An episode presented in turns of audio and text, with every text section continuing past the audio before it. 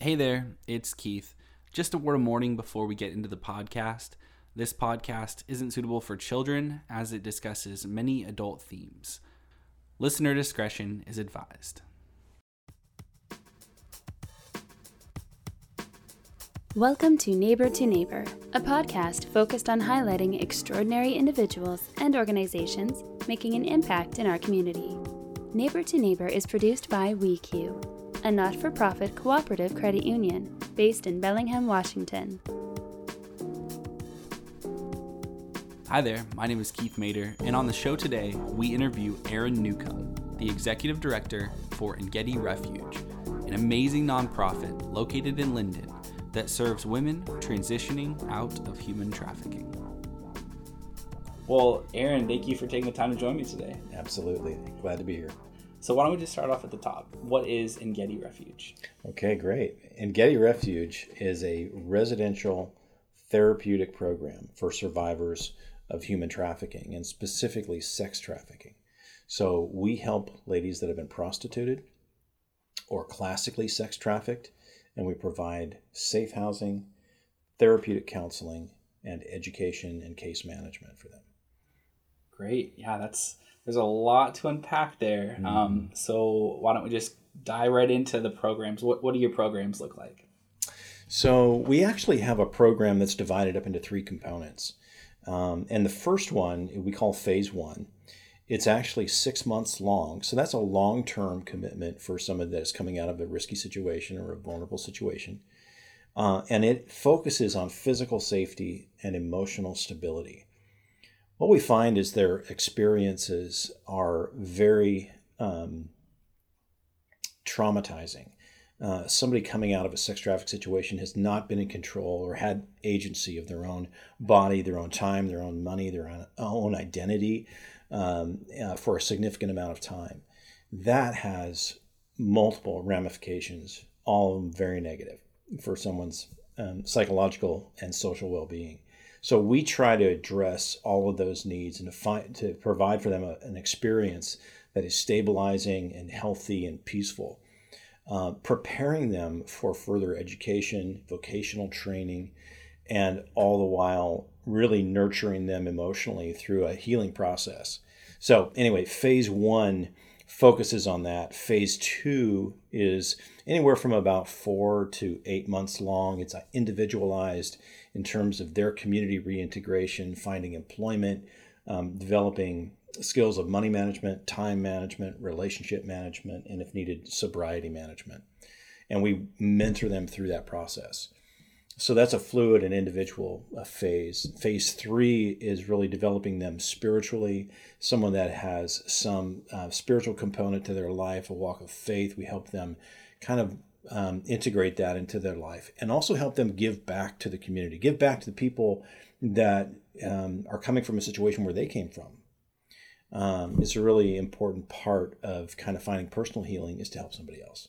So phase three uh, is also very individualized and it kind of helps them mentors them through that process. Yeah, awesome. There's a there's a lot there to again unpack, mm-hmm. and um, I guess maybe I want to kind of step back for a moment just to understand the situation. So mm-hmm. obviously we're we're dealing with um, folks that have been human trafficked, mm-hmm. prostituted, and um, I guess just looking at the the that locally and in our country like mm-hmm. talk about that issue like mm-hmm. and, and, how prevalent is it and mm-hmm. and kind of like maybe how, do, how does that happen yeah that's a great question and a super big question and what i have learned over the years that we have been involved in this is something that i was completely unaware of before I was aware of prostitution, but only as sort of a criminal element. What we've learned is that how people get into that situation, or even into something more classically defined as sex trafficking, is a very dark story. And so, kind of a composite of many people's experience, um, and we know this from people that we've served personally, is that as a child, something gets broken in their family connection. Um, they find that there is um, total neglect, criminal neglect, um, abandonment emotionally, physically, socially at some level. And so children that experience that um, are looking to meet their own needs. And the way that that often happens is as they become, they get into early teenage years and they start looking, you know, classically it's, it, it's a female who's looking for male attention. Um, probably over 90% of the women that we have served, and statistically this is true across this, this demographic, is that they, they grew up in a fatherless home. The father is either not there or he's abusive. And they're looking for a replacement father figure. And so a 14 year old girl will be looking for attention from uh, an older male, somebody in their late 20s or early 30s. Um, and that person, oddly enough and, and disturbingly, um, that there's a lot of those guys out there who would be very willing to sort of um, uh, initiate a relationship with a very young girl. Um, something that is classically and and and uh, you know for for a 35 year old guy to be in an intimate relationship with a 14 year old girl is statutory rape. I mean legally that's just wrong. But there are so many guys willing to do that, uh, and that's very disturbing these girls fall prey to those guys who would who would be open to an intimate relationship with them and then would turn and exploit them uh, and there's often a, a wooing period of hey i'll meet your needs you can come and stay at my house because hey they've had a bad experience at home or they've been kind of tossed around in the foster care system and hey i'm looking for somebody to take care of me he will sexualize that relationship almost immediately. And at some point, be it after a few days, a few weeks, or a few months, he will turn and commodify her. So then he'll say, Hey, uh, I've been spoiling you and you're staying at my place and you're costing me money. You're kind of, you kind of owe me something. So I'm going to invite some guys over and all I want you to do is kind of give them some sexual favors they're usually resistant to that at first. And if they don't capitulate, he will use um, verbal threats and physical force. Um, but she doesn't feel like she can escape him because he he's in control of the entire situation. She's 14, he's 35 or something like that, right?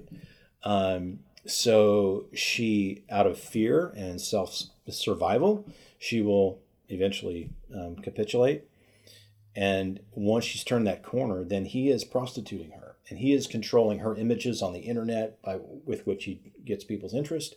He will control the guys, the individuals, the amount of guys, the rhythms of that, set the price, and she turns whatever money she can make in that transaction, she surrenders to him.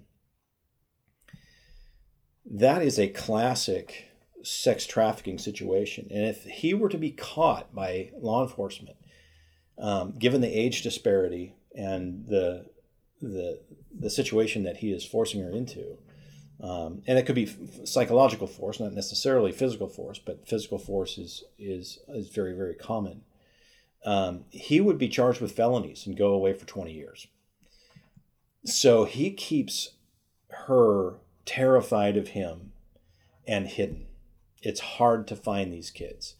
But statistically, we've looked at as a nation, we've looked at the United States and just what's going on in that realm in the United States. And there's somewhere between 100,000 to 300,000 minors in that scenario, or possibly in that scenario, uh, on any given day in the United States. Wow. And those are very fluid numbers. It's hard to track it because nobody is signing up to answer that report. You know, no, nobody is answering that question. So we have to kind of take from what we do know from people that have been caught and kind of surmise the, the statistics and the real numbers.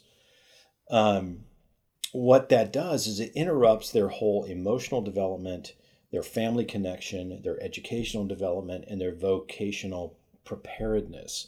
So they go into adulthood. When they turn 18, nothing magical happens, but suddenly it's not a felony anymore because they're not a minor. They're like willingly prostituting, as a lot of people see it. It's not it's not psychologically true, but it's sort of legally true. And and then the impression from the American society is, well, she's 18, she's an adult, she does she chooses whatever she wants. I don't see any chains on her on her arm. So she must be doing it of her own free will. The fact is, she's been conditioned to do this, compromised, and forced into this position. Um, and now it's her level of survival. She doesn't have an education. She doesn't have anybody looking after her and her family. Um, so she's now doing it willfully and being sometimes moved from one trafficker to another. Sometimes they stay loyal to a trafficker for many, many years. Um, it all has a, a fluid concept, but they're in this world of sort of organized or semi organized prostitution. But they've been conditioned from classic sex trafficking. They usually don't realize that this pimp or trafficker, they'll, they won't necessarily use those words, boyfriend, doesn't really love them until later and they realize that they're not the hot commodity they were at 14 and 15 to be sold because you can get high price like $400 an hour to sell her at that age. And when they're 18 19 20 21 now maybe that price goes down to 200 or even lower. And they realize that they're being devalued that they're only seen as a commodity. Their pimp slash boyfriend doesn't really love them um, and their world starts to crash. They start to have these horrifying realizations that their life has been used and abused and exploited classically, and that they don't have any options on the on the horizon, and they feel very suicidal. That's very very very common. Um, they're also terrified of their options. They don't see any options of help out there. Society seems to judge them as you know oddly like a whore, you know, somebody that's a less than, and is very non-compassionate in general to their situation, and so they consider suicide, or they realize if they stay in it, they're they're very vulnerable. At this point, they're addicted to substances at some level. Um, they're certainly addicted to the um, the unhealthy relationship dynamics of serving and, and submitting to this kind of a thing, willfully or, or unwillfully.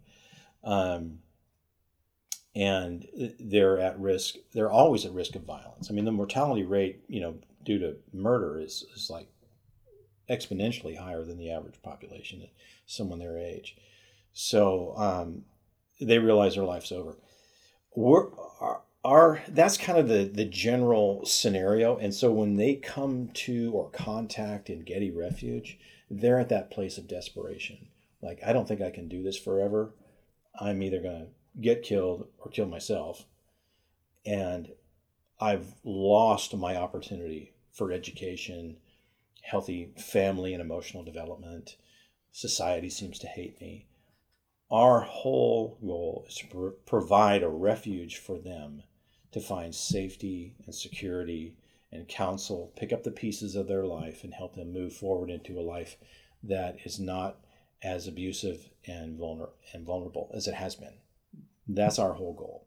Yeah, yeah. I think that's super helpful to, you know, get the idea of just the mind space um, mm-hmm. that the people that you serve are in um, and obviously uh, there's a lot of challenges i mean it's mm-hmm. uh, to, to your point and kind of in your story there i mean it's it's years of conditioning and and kind of um, just developing a certain headspace and and self-identity and so therefore um, probably the idea of helping someone kind of move beyond that into something that's more healthy is quite a process which again mm-hmm. plays into your your three step process. Mm-hmm. So speaking specifically about Whatcom County, um, this is happening here. Mm-hmm. It is. My goodness. It is. You know, the, the smaller communities of the United States don't have the resources, the manpower, or the money to really study and track these things.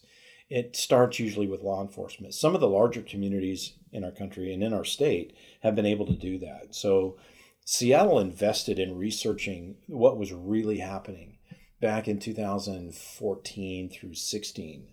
Um, there were some um, university level studies that were, that were done. All of this was augmented by the, the real accounts going through the district attorney's office. And he's done a number of presentations over the years um, detailing that. You know, who are the customers? Who are the who are the victims? What is the volume? And so what they found was virtually 4% of the male population um, as a statistic, was seeking to purchase someone for sex every single day just in King County. So we don't have the study done in Whatcom County or in Bellingham, but what we do know statistically, when you look at the law enforcement's engagement with this kind of a thing, or the advertisements that have been made online or in other media, um, that statistically it's about the same. So you take 4% of the male population could be trying to purchase sex. So in Whatcom County, we have roughly about 2,000 men a day that are seeking to purchase someone for sex, exploiting somewhere between you know 150 to 200 um, individuals a day in Whatcom County. Um, there's a lot of factors and um, evidences that you can you can look at that would kind of verify that figure. That's really kind of frightening um, that it's happening this much. If you don't know what to look for, you probably won't see anything because you don't really know what to look for, or you you're not really around when it's happening. I've actually done some individual research at night and there are certain hot spots within the Bellingham area and Ferndale area where this is happening. And you can see the evidence of it. But the fact is that most of people, most of us don't know what to look for if we were looking for it. Most of us aren't out roaming the streets at midnight. But if you are and you go to certain hotels or certain areas and you can see this where, you know, men are are are accessing a an individual hotel room every 30 to 45 minutes, there's a new guy going to this room. I've watched it. It's so unnerving.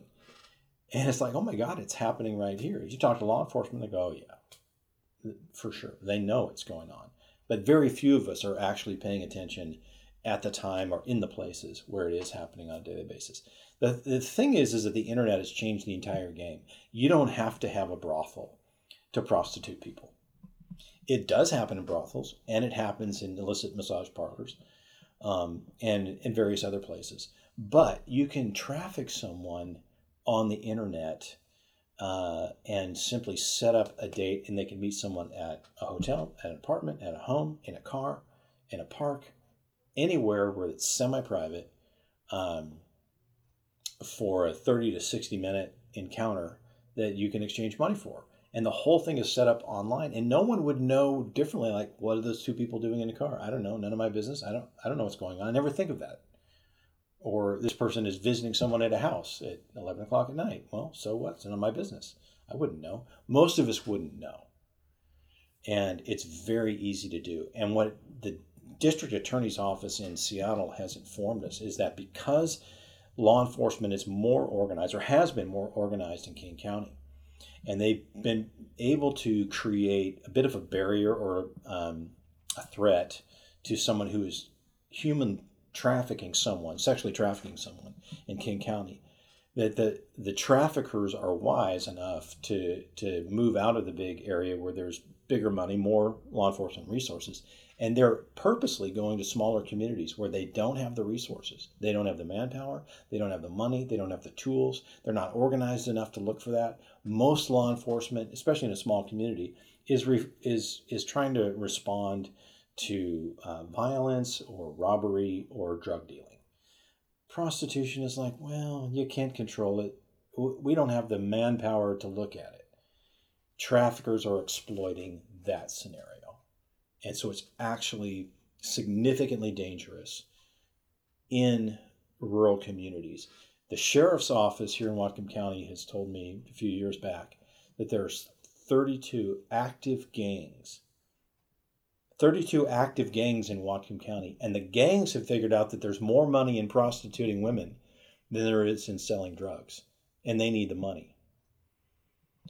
So that's you know, a, I think a lot of these things that you're sharing are just like, you know, for someone like me who's who's been around here for a while, you're just like, wow. I mean, it's it's just not a world that maybe a lot of people are aware of, just depending on kind of maybe the circles that you um, exist in locally. So that's uh that's surprising. It's kind of a dark topic, and I never used to even think about it before 2007 when my eyes were kind of opened up to what was going on but it's become my passion to create a solution. Here's the problem a lot of people say, okay, so it's a problem.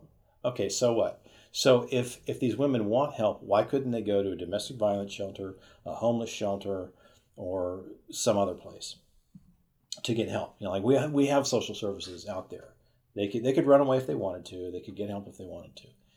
What we found is even more even more disturbing in some ways even more disturbing than the actual problem itself and why that problem exists is the callousness to our in our society to those who suffer from it.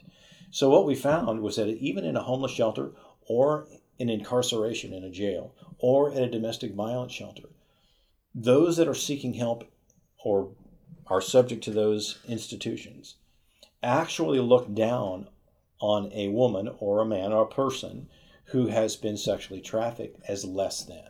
There's a pecking order or a value order, even within the populations that are seeking help for a variety of reasons.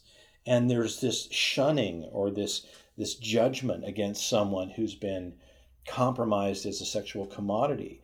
And so that even in those systems or in those institutions, these ladies, predominantly women, are looked down upon. They're demeaned, they are insulted, they are rejected. And we find it absolutely necessary in order for them to heal from the emotional traumas that they've suffered and the physical traumas they need a place that it's an even playing field. They need a context where there is love and acceptance without a pecking order of acceptance. You know everybody's on the same playing field uh, or on the same level. And so creating Engedi Refuge as a safe haven and a place of restoration exclusively for women who have been sex trafficked or prostituted means everybody's um, the same. And our staff and, and volunteers are trained in exercising compassion in a very appropriate way where there's no shaming or blaming. And we demand that from the ladies that come for help either. You don't pick on each other you know there's a there's a training and a mentoring for them as to how to do social order. They're used to something that's very abusive and domineering um, and they're always kind of trying to get the one up on each other. Mm. and here we're like no the requirement is is that you don't assault anyone verbally or physically. Um, you uh, you don't shame and blame others. We're all here from the same situation seeking the same kind of help to find some some rest some safety, some healing, some therapy, some education, and some mentoring into a different way of doing life. And that is actually what is needed. These ladies are not really going to heal if they don't have all those components. One of the biggest components that they need is time. Um, there's a lot of people that have said, "Hey, yeah, sure, we should give them a leg up. We should give them, you know, kind of specialized attention and uh, a place to stay." But they've limited it to a three or four week stay um, you can't even find out what their problems are in three or four weeks. You may not even find out their real name in three or four weeks. You have got to create a space time that they can relax into into that safety and begin to disclose who they are and what they really need or to find some touch point within themselves where they understand what they really need they may not really understand because nobody is asking them how do you feel for the years that they've experienced this. You know, the it's an emotionally abusive and traumatizing experience to be used and commodified and abused physically and sexually and verbally for a long period of time and no one cares how you're feeling about yourself. And we're all about giving you the space and time, you know, giving those individuals the space and time to ask those questions, to investigate their own worth, and to be poured into with lots of love and encouragement. You know, uh, you know, as mentioned before, and to your point about time, I mean, you're going from years and years of kind of developing a self view and and also like as you mentioned, sort of like a power sort of understanding of yourself. And so, yeah, I mean, that would make total sense for you know the importance of time in in kind of um, moving out out of that and realizing maybe who you are and what maybe life looks like going forward. Mm-hmm. Um, so I guess talk about some of the transformations that you've seen in just some of the work that you've done. Yeah. What is really special about this work is getting a front row seat on transformation. And we've seen ladies come in that were completely debil- debilitated um, socially, emotionally, even locked down mentally, um, and begin over a period of time to flourish. Um, from some ladies have come in um, unable to really speak or share or disclose anything about themselves and move into a place where they are talkative and they're they're they're vulnerable um, they're taking risks with people even leading other people like we've had you know I've had a lady come through our program and she was completely shut down at first.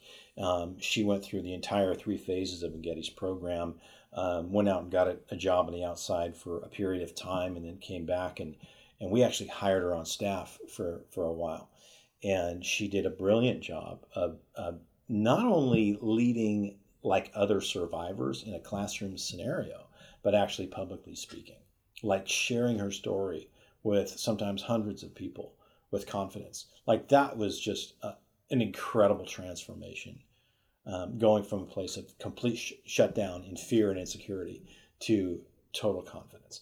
Wow. We've seen others that have come through and they have had such shame around themselves and their sense of unworthiness and and to move confidently knowing that they're a person of value that they're loved and to move into relationships post Engedi's program that uh, are, are confident and healthy, intimate relationships, business relationships, family relationships, with a new sense of boundaries and personal worth. Um, we've seen that over and over and over. Wow, that's amazing. Um, I mean, I think uh, it's just it's just eye opening to see the intentionality and just uh, the, the the way that you guys design your programs. I mean, it all makes a ton of sense. Um, I guess last question would be, what are your hopes for your program going forward? Mm, that's a great question. Um, we hope that one, we can continue to do what we're doing well. We can continue to do that well. we feel like we've developed something that's really working, and we are always working on doing that even better. Um, so we study um, best practices. We're in relationship with other agencies all around the country, and we can glean from what others have learned. We're constantly training our staff. We're constantly training our volunteer pool. Um, we are uh, constantly taking a, a, read on our on the ladies that we serve, and we do exit interviews with them. So we glean from them, hey, what was good about this experience? What was not so good about experience? How could we improve? What would you say to other survivors? You know we're trying to really glean so that we are sharp and on the ball all the time. We we don't want to grow into something that is so big that it's impersonal. We are we have the capacity right now between three different residential facilities to house 12 women. Um, we have a learning center of course that we're in right now which is um, it's not huge but it's adequate to serve about 12 women at a time, and we have enough staff to serve them well. Uh, that works well in that, in terms of the ratio of residents to staff, and the fact that there's there's not 100 people here, there's 12 people, and and so that everyone is is is personal. They feel like a person with an identity, not a number. We're not just kind of moving people through an impersonal program. It's all very personalized and they stay here for a period of time to where they become part of our lives and we become part of their lives at least for this season. And that in and of itself is really important. So our, our goal is to continue to do this well to be um, to be well staffed well funded and operating at the top of our game. What we want to do in terms of growth is not to make Getty Refuge, like I say, some apartment complex or institution that has 100 people in it, but that we could train other agencies that also have this model or want to follow this model in being a personalized, long term therapeutic residential program because it's successful. Our success rate has actually been about 90% the entire eight and a half years that we've been open, which means that here's our benchmark is that nine out of 10 women that come to Getty Refuge for help do not willingly go back into prostitution or sex trafficking. So, whatever is happening here is severing the emotional, um, mental, relational ties with that whole thing that, that caused such damage and trauma and abuse in the past. And they are willfully going forward uh, removing themselves from that situation. That's success for us. That they remove themselves from the vulnerabilities of trafficking and from the actual trafficking experience themselves. That that you know we want to get them out of the game. We don't want to just feed them and house them for a period of time and then they go right back to it. We want them to have the self worth, the confidence, uh, and the security to move themselves out of that scenario going forward. And we've seen nine out of ten uh, actually experience that. That's actually higher than any other agency that's doing this in the country. Wow, wow. Well, that's amazing, Aaron. Uh, thank you for the work that you're doing, and uh, it was just a pleasure to speak with you today. Thank you so much. It's great to be here. Thanks for listening to Neighbor to Neighbor, a community driven conversation highlighting individuals and organizations making an impact in our community. Neighbor to Neighbor is produced by WECU.